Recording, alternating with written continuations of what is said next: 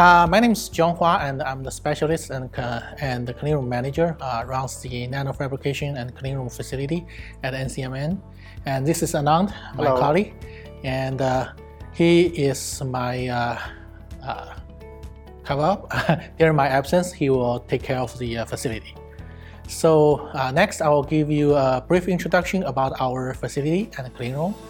And our clean room uh, was built back in 2012, and uh, uh, this clean room is especially built for the nanofabrication uh, facility because uh, for the nanofabrication, uh, the structures and the device that we make uh, is uh, normally in the micrometer or nanometer scale, uh, which is much much smaller uh, than the uh, particles flying in the air. And uh, because of that, uh, if we don't have a clean environment and uh, this airborne particle uh, landed onto the uh, wafer, it could contaminate and uh, destroy our device. So we built up this uh, clean room in order to exclude all these airborne particles. And right now, the clean room is op- fully, op- fully optional, and the clearance level is about one, less than 100 particles per cubic meter. So our clean room uh, spans around 4,000 square feet, and it's divided into four uh, functional sectors, um, which is the lithography, uh, the uh, etching, the deposition, and the metrology. And uh, next, I will uh, introduce each of these sectors one by one and give you a brief idea about what we are doing here. So this is our etching sector, and we have both wet etching and dry etching setups. Uh, the wet etching on the right hand side and the, dry etching equipment in the left hand on the left hand side. Um, the far end is the uh, reactive ion etching system. Uh, we use the reactive plasma to do the etching, and that system uh, equipped with uh, multiple gases, including argon, oxygen, uh, the CF4SF6, and the chlorine, the boron trichloride, uh, to etch uh, different materials such as the polymers, the uh, silicon wafers or silicon-based semiconductors, or some metals. And the the big one that sits near to us is the ion milling system. Um, some materials it's difficult to do the uh, uh, reactive etching because it's it, it, does not react with any reactive gas. So we set up this uh, equipment. It's called ion milling system. It's a pure physical uh, process. We use high energy argon ion beam to bombard onto the sample surface. Uh, literally, it can remove any materials uh, on the wafer, but in a relatively slow speed. So this is our ion milling system. All right. So please uh, follow me to the next room. So this is the uh, metrology room or the characterization room. After we made the device, uh, we have some setups to do the uh, quick check on the sample qualities. For example, we can measure the sample thickness with the film metric system, which is on the left-hand side uh, to us.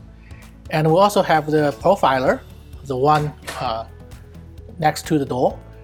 Um, we use a static profiler can measure the sample topology, uh, which gives us the uh, surface roughness informations, and also if there's any difference uh, steps on the thin film, we can measure the difference. Uh, on the right hand side is the four probe transport uh, measurement station. We use this uh, system to measure the sheet resistance, which can give us a quick check on the film qualities. So please follow me to the next sector.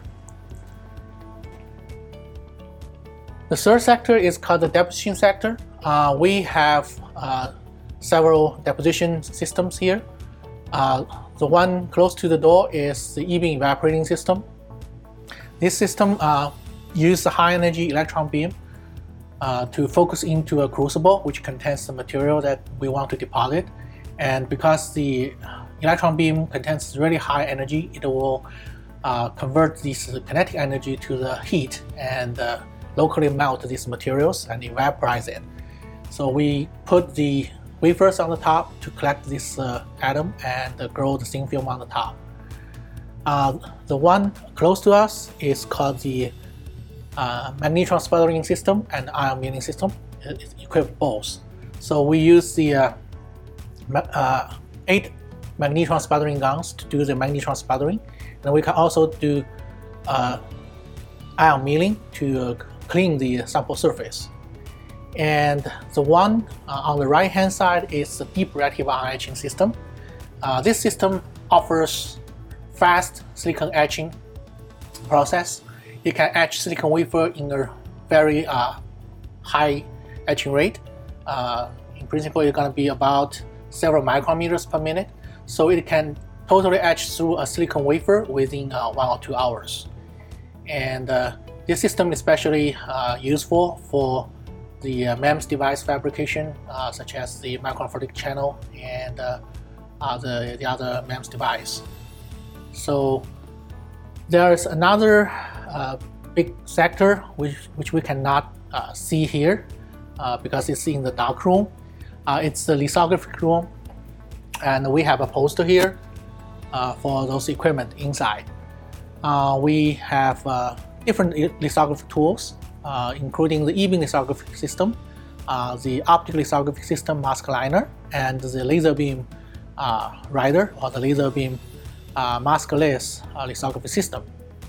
So all these lithography systems can make the templates here, which can go down to nanometer or micrometer scales. And with these templates, we'll be able to convert uh, the desired material into any kind of shape, and dimension. So uh, in this way, uh, we can uh, make the say device in one layer, and then after that, we can put another layer on the top, and then the third layer, and so on. with this method, um, we are able to do make those uh, complicated uh, chips, uh, device, CPUs, memories, which is normally used in the semiconductor industry. And that's what we're doing here. So in principle, we try to provide users a complete toolset so that they can uh, do from the lithography to the deposition to the etching and do metrology uh, so that they are be able to uh, complete uh, the fabrication of their, their device uh, without stepping out from the clean room. And our clean room is, uh, our facility is a user-based facility, so we welcome any users both inside or outside our university or even from the industry company to uh, access our facility here. Thank you.